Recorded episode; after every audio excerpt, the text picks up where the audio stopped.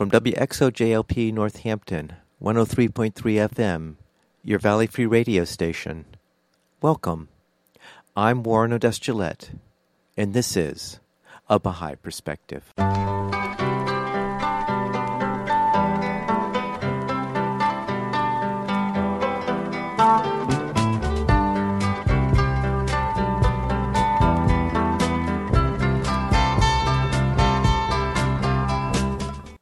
Welcome to A Baha'i Perspective.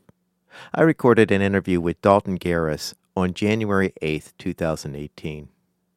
Dalton's the author of the book Manna from Heaven From Divine Speech to Economic Science. Correlating the Baha'i and Muslim teachings with economics, Dalton uses the concept of prophetic dialogues or divine speech to indicate true religion as opposed to ideology and demonstrates how it harmonizes with science.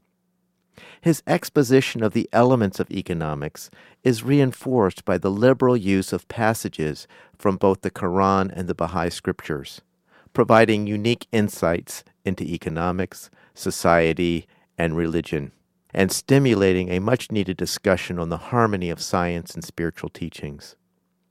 Dalton reads an excerpt from his book in the interview.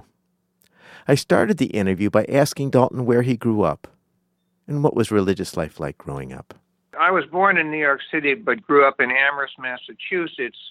Most of my family was Catholic, but when they moved to Amherst, Massachusetts, we joined the First Congregational Church on Main Street, and I was uh, raised religiously in that Christian denomination. What was your spiritual journey that took you from that perspective to becoming a Baha'i?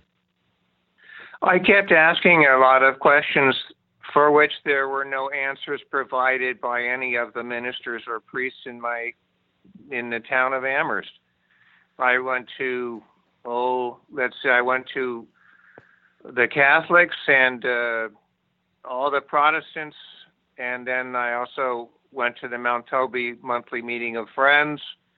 It was a long time. I finally heard about Baha'i studied it for about a year and then became a member because it united and connected all my questions and it seemed to fulfill all past the promises of the past religions. So as a young person you were spiritually oriented? Oh yeah, definitely. I was always spiritually oriented. In, in fact, I, I would maybe take it too far and feel sorry for fallen leaves and things like this, growing grass and uh, evaporating dew.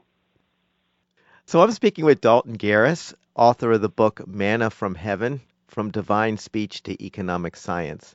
So Dalton, let's talk about your book. First of all, what inspired you to write this book? You know, that's an interesting question. I just began writing the book and sat down. I had some time and I sat down. I started writing, and in a week or so, I had like 60 pages. So I decided I had better organize it and decide what I wanted to do with it. And so I was getting my PhD at the time at the University of Florida in agricultural economics, agricultural and resource economics from the Food and Resource College of the University of Florida. And I had studied the Quran for a very long time because, uh, as a Baha'i, Baha'i faith comes after Islam the way Christianity comes after Judaism and Islam comes after Christianity. So it was like the next step. And in consequence, I read the Quran thoroughly. And as I studied economics to get the PhD, I became convinced that there was a lot of economic content in the verses of God in the Quran and also in the Old and New Testaments that hadn't been looked at for a very long time or at all. So I decided that I should look at the economic content of the Word of God as it is revealed in the holy books, the best known holy books of the past. What will people find in your book? I think they're going to find a unity of science and religion that will surprise them. The first chapter discusses how true science and true religion are, in fact, united in that they use the same discourse. They use the same evidentiary procedures and proofs and so forth, one as the other does. For example, when Jesus Christ gave the Sermon on the Mount or the other things that are recorded in the four Gospels, these are things which can be tested. They can be tested and verified as to their results. Of course, much of what the manifestations of God, the messengers of God, said have to do with the afterlife. Well, in that case, we have a data problem. It doesn't mean that we don't know anything about it. Just as Einsteinian theory had a lot, and he used models because he had no data on it. It took, in fact, it took even up to this year to prove the presence, the existence of gravitational waves. We actually were able to, we had advanced to the point where we were able to to uh, perceive them. But in in the time of uh, when Einstein wrote the general theory, people thought it was just something that nobody could really prove, and it was as much metaphysics as physics at that. The same is true with a lot of what religion says. If you see predictions, let's see if the predictions work. If it promises you something in prayer, give it a shot.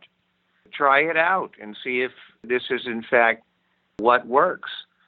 The rationalness of it, the logic of, say, the discourse of Jesus or Moses or Muhammad or later on Baha'u'llah and the Bab is just phenomenal. It, it's mind blowing, really, it is, because it's all logic and it's all very, very scientific as Abdul Baha, the son of Baha'u'llah and the center of, of the uh, covenant for the Baha'i faith, said, he said, by religion, what we mean is that which can be ascertained by evidence and not that which is mere superstition.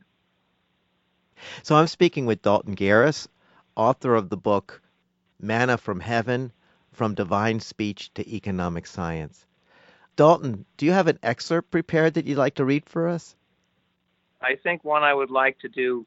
It's one that describes the difference between science and religion on one hand and ideology are on the other. Ideology is that which borrows from both science and religion, but is neither. Ideology are things like where you have a belief, but you don't allow this belief to be questioned by in, any independent source. You're either a believer or not. For instance, racism is one, Nazism is another, communism is one, capitalism capitalism is one, Buddhism is not. That's just the way we, we say it. But the interesting thing is that in the ideology, one of the best discussants of the ideology is Alain Besançon, and he wrote a book called The Intellectual Roots of Leninism. And this was a, a very fascinating book, printed in 1984. It's really been one of my big influences. So I thought I would take from that something that where he quoted. Then I looked at the quote and I thought, gee, I've read something like that. And in fact, what I had read came from the brothers Karamazov by Fyodor Dostoevsky. That was an extraordinary thing because it was uh, the the chapter called Ivan's or Ivan's rebellion. Ivan uh, was saying that you, if Jesus Christ came back again, he would be immediately persecuted and crucified by the people who did this the first time. So I thought this was pretty extraordinary and went back and looked at it. And I added it in my book because it's such an extraordinary thing. So let me just say something in, as an introduction to this part right here, where I'm discussing well, why is it that priests and the religious orthodoxies of the time are so opposed to the manifestation of God when He comes? Why do they work so hard against this thing which they say they have been praying for all this time? And one of the possible reasons is because they don't trust the people with this new information, that it should come through them. As we were as some are told, don't study the Bible, don't play God, that's our business. Listen to us and we'll give you the correct interpretation. And of course, this is what's been happening all down through history. So just listen to this. This is from Ivan. This is what uh, Dostoevsky thinks will happen, and it's one of the, the most perfect descriptions of fascism uh, or totalitarianism that you've ever heard. And when you listen to it, you will think, my God, this is, in fact, what the priests and ministers hope to achieve in a way, in terms of the way they would be shepherds of their flocks. Here it is. They will become timid and will look to us and huddle close to us in fear, as chicks to the hen. They will marvel at us and will be awe-stricken before us and will be proud at our being so powerful and clever that we have been able to subdue such a turbulent flock of thousands of millions. Oh, we will allow them even sin.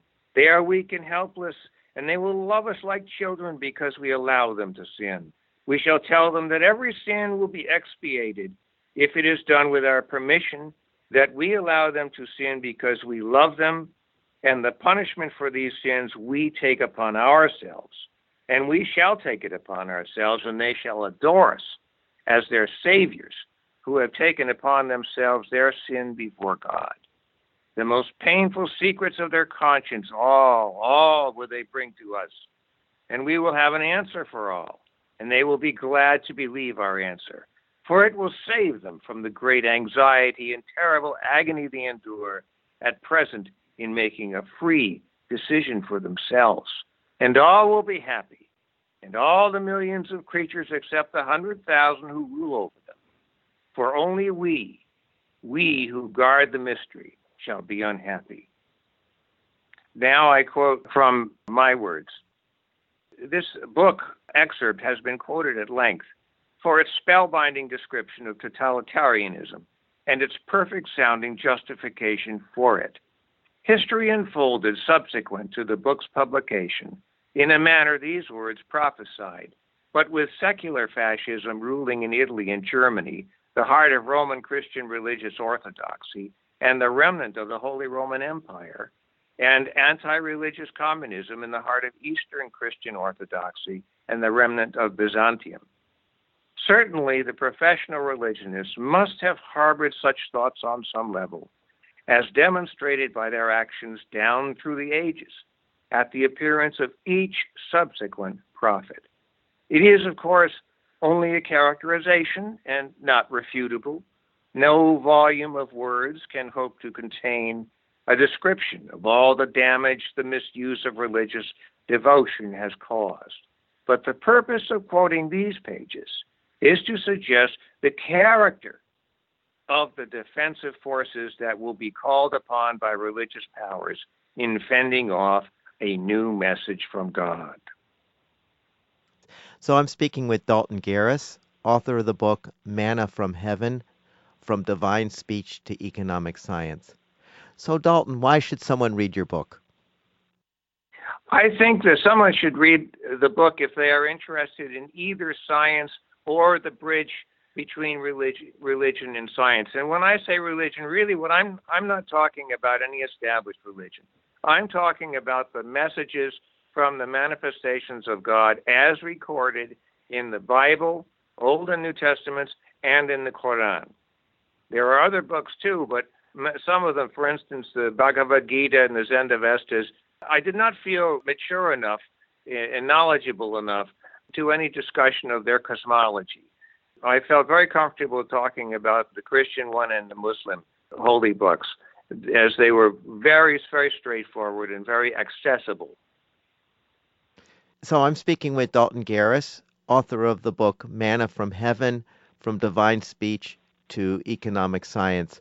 And you had mentioned an example about Christ's Sermon on the Mount and how those principles that he enunciated there were data that you could use. Could you expound upon that? Well, for example, take the one that says, Blessed are the meek, for they shall inherit the earth. Is this true? Has anyone tested it to see if this is true? And what is meant by earth? We know it is meant by meek. It means meek, meek persons, persons who are not arrogant. But uh, what is meant by earth? Ah, well, what if it meant the earth of understanding? The meek will under will inherit the earth of understanding. Is that clear? Does that make sense? Well, yes, it does. Does the meek ever inherit the earth of the, the, the physical earth, any span of, of land? Or no, they usually get run over by those who do and have power. How about this one? Blessed are the peacemakers, for they shall attain peace. Do they? How do they live? What is the station of their characteristics and how are they balanced mentally and emotionally throughout life? And so we go on with that. There are many others that he said. For instance, when he was confronted by the Jews who said that they would do certain things, and uh, His Holiness Jesus said, Well, actually, of course, Moses said you shouldn't do this. They said, We do it anyway. He said, Full well they follow in their own traditions. That is, they know what they're doing, but they want to follow their own traditions. The same is true with the Christians. The same is true with every established religion when you look at the yawning gulf between the teachings of the prophet founder of that religion and what the religion is actually practiced today. That was one of the reasons for my writing the book, so that people could cut through all the dialogues and everything and just get to, well, what did the messenger of God say? And what does it mean to us in practical terms? How is this going to change us politically and most specifically economically? And the reason I thought it had a lot of economic content is because actually there is no economic solution to the economic problem. There is no technical economic system that can be devised that someone cannot game or use to cheat either to take something from someone else or to enrich themselves somehow. There's always going to be a way to do it. So, what is the solution to the economic problem? It turns out to be political and spiritual. Political in the sense that it has to be guided by a certain level of consensus on a broad base. Spiritual in that that consensus must be guided by the teachings of God as revealed in all the holy books of God. The only reason they would disagree is because they were revealed in different times, but otherwise, when you look at them spiritually, the core spiritual message is identical in each and every one. So I'm speaking with Dalton Garis, author of the book Manna from Heaven From Divine Speech to Economic Science. So, Dalton, where can people find your book? Yeah, that's a good question. I think they can find it on Amazon. By the way, it's it has many mistakes in it, most of which were caught, but some were not. And I hope that it goes into reprinting soon where I can update it.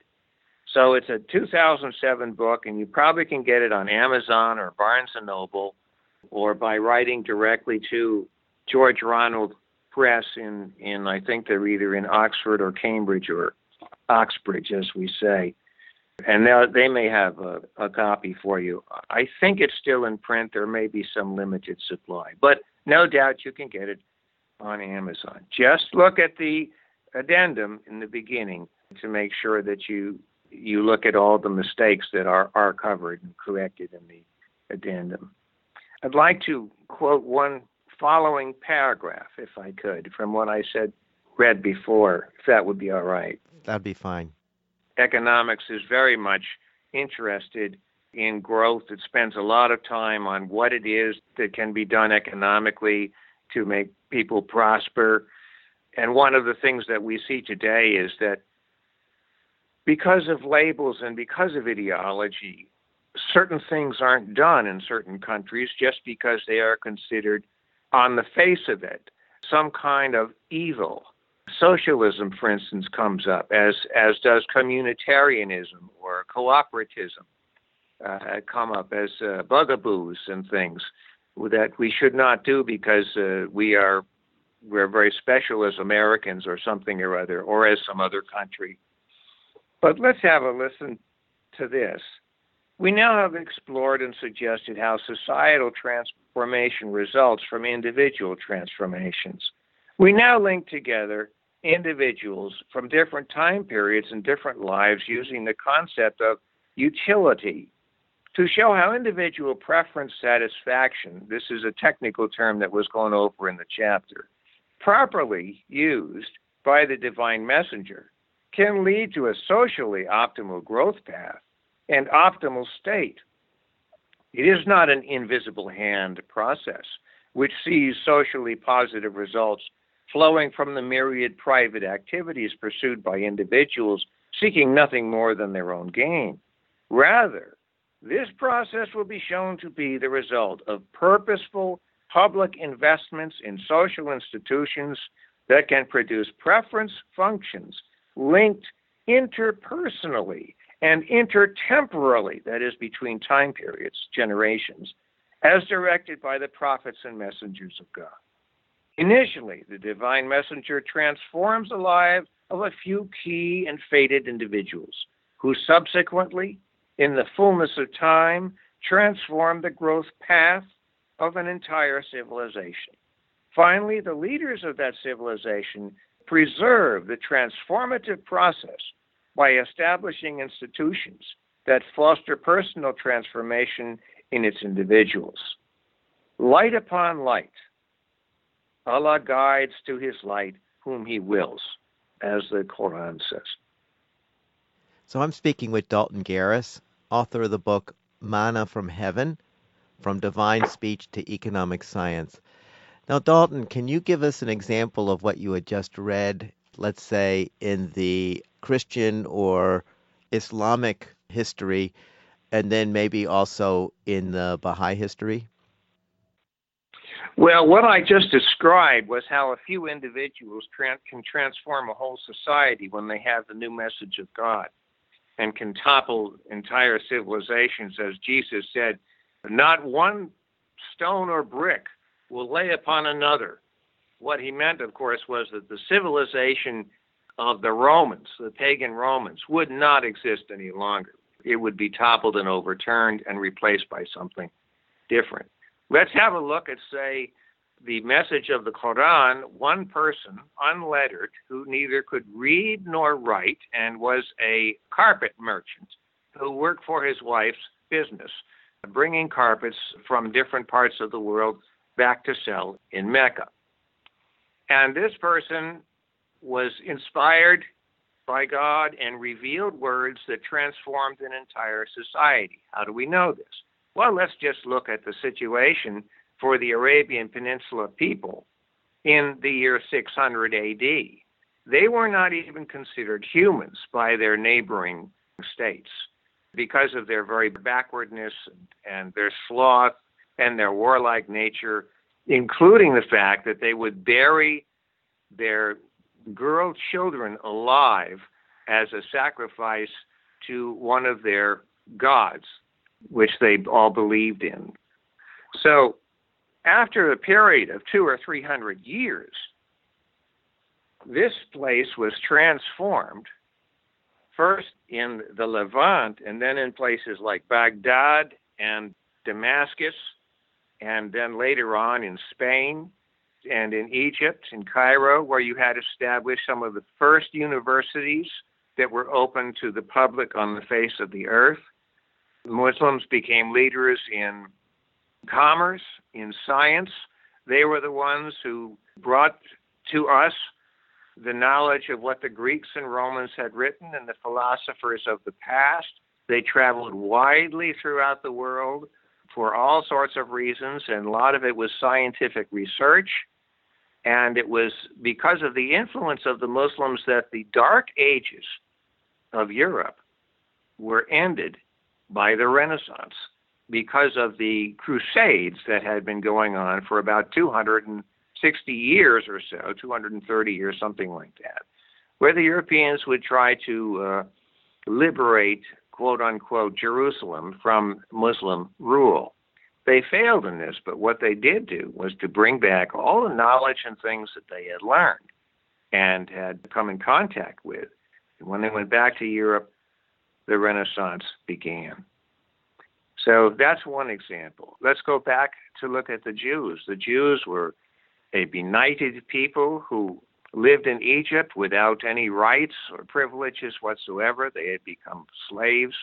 And then, by the hand and the words of one man, who, by the way, had a speech impediment and could not make himself clear to others, he had to have his brother Aaron there.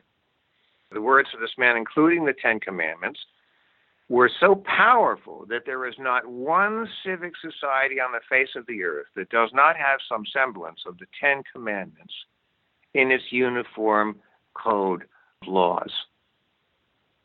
Again, we go, we look at Jesus Christ, His Holiness Jesus. Before that time, the Jews themselves, many of them and other Sabians and other persons, Chaldeans, were awaiting a messenger who would lift from them the Roman yoke.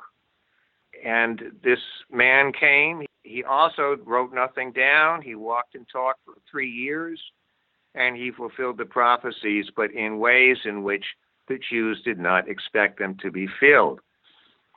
So, in consequence, most of the Jews turned away, but others came in. And in a very short period of time, Rome itself became not only the Holy Roman Empire, but Byzantium, the Eastern Roman Empire, under Constantine, who was the first emperor to become Christian. And so Christianity grew east and west and soon dominated all the neighboring countries. So these are two examples of how individuals to whom God has spoken will completely transform an existing society. Will it happen again? Most certainly.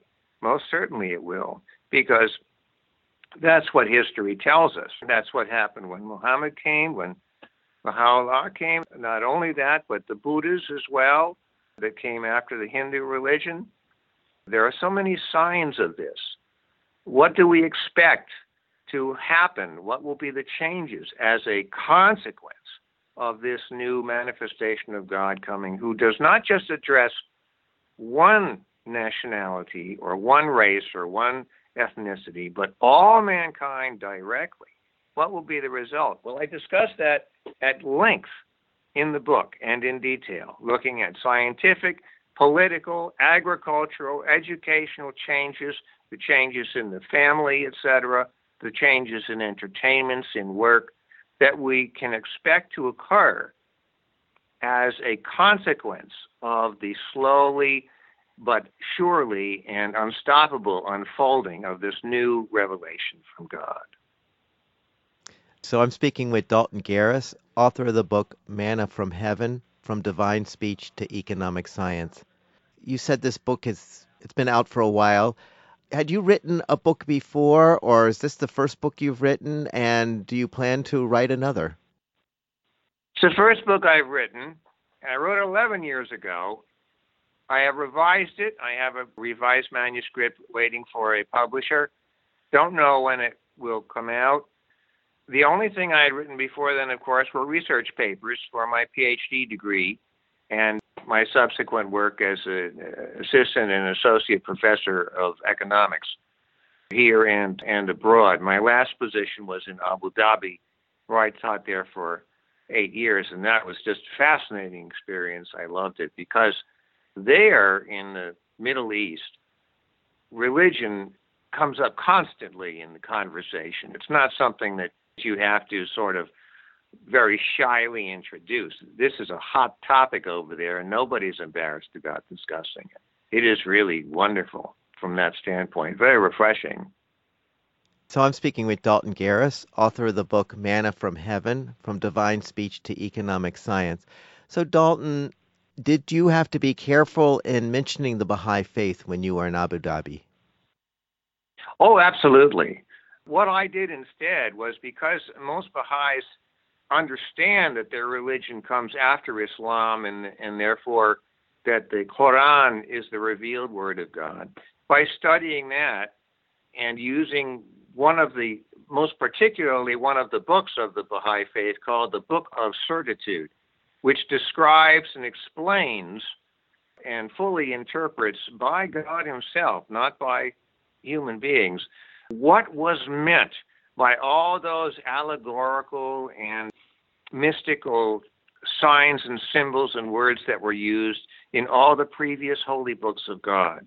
So this is unlocked them and unsealed them. You know, in Book of Revelations it says, "And He has come and He has broken the seventh seal." That, that it's describing this situation. So with that, I I would be delighted to sit down and get into a conversation about the Quran and the meaning of the Quran.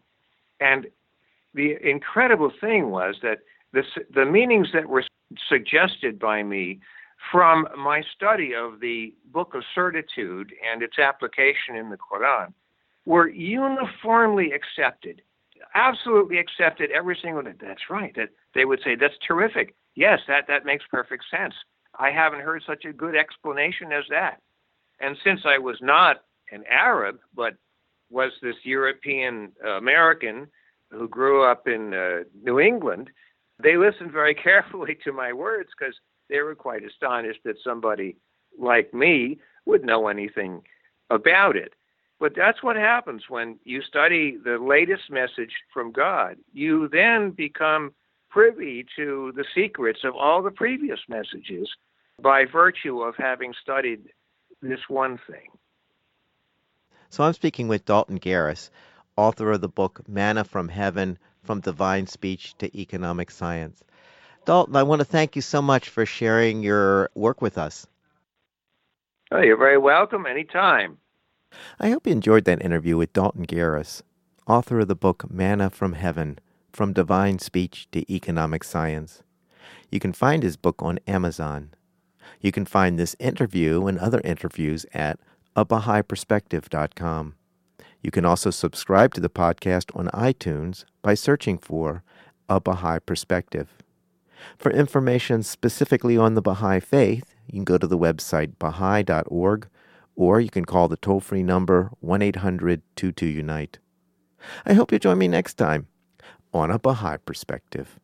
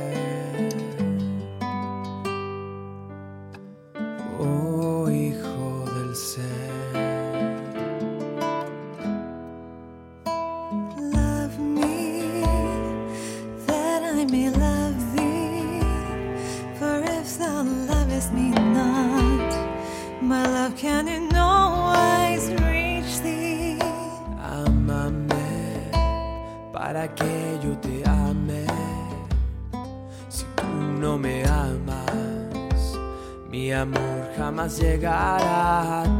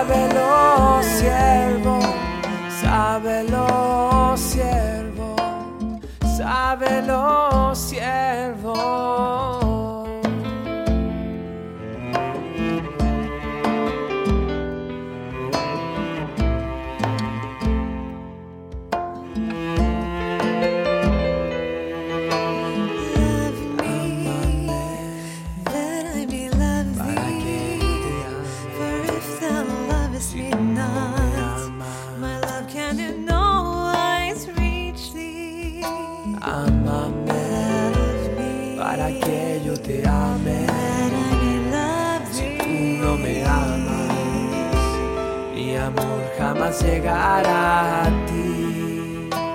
No deshacer.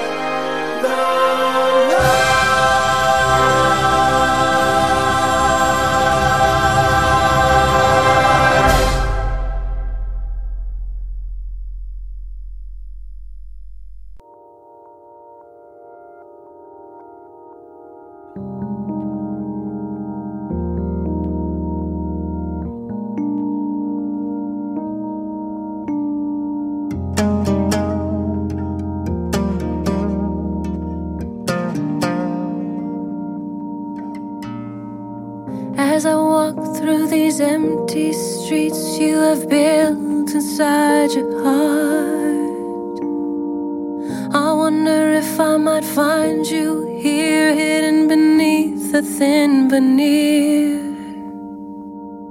As the passage crumbles away, I wonder if I'm here to say The roadway to beneath my feet. I'm so very tired, I'm losing sleep.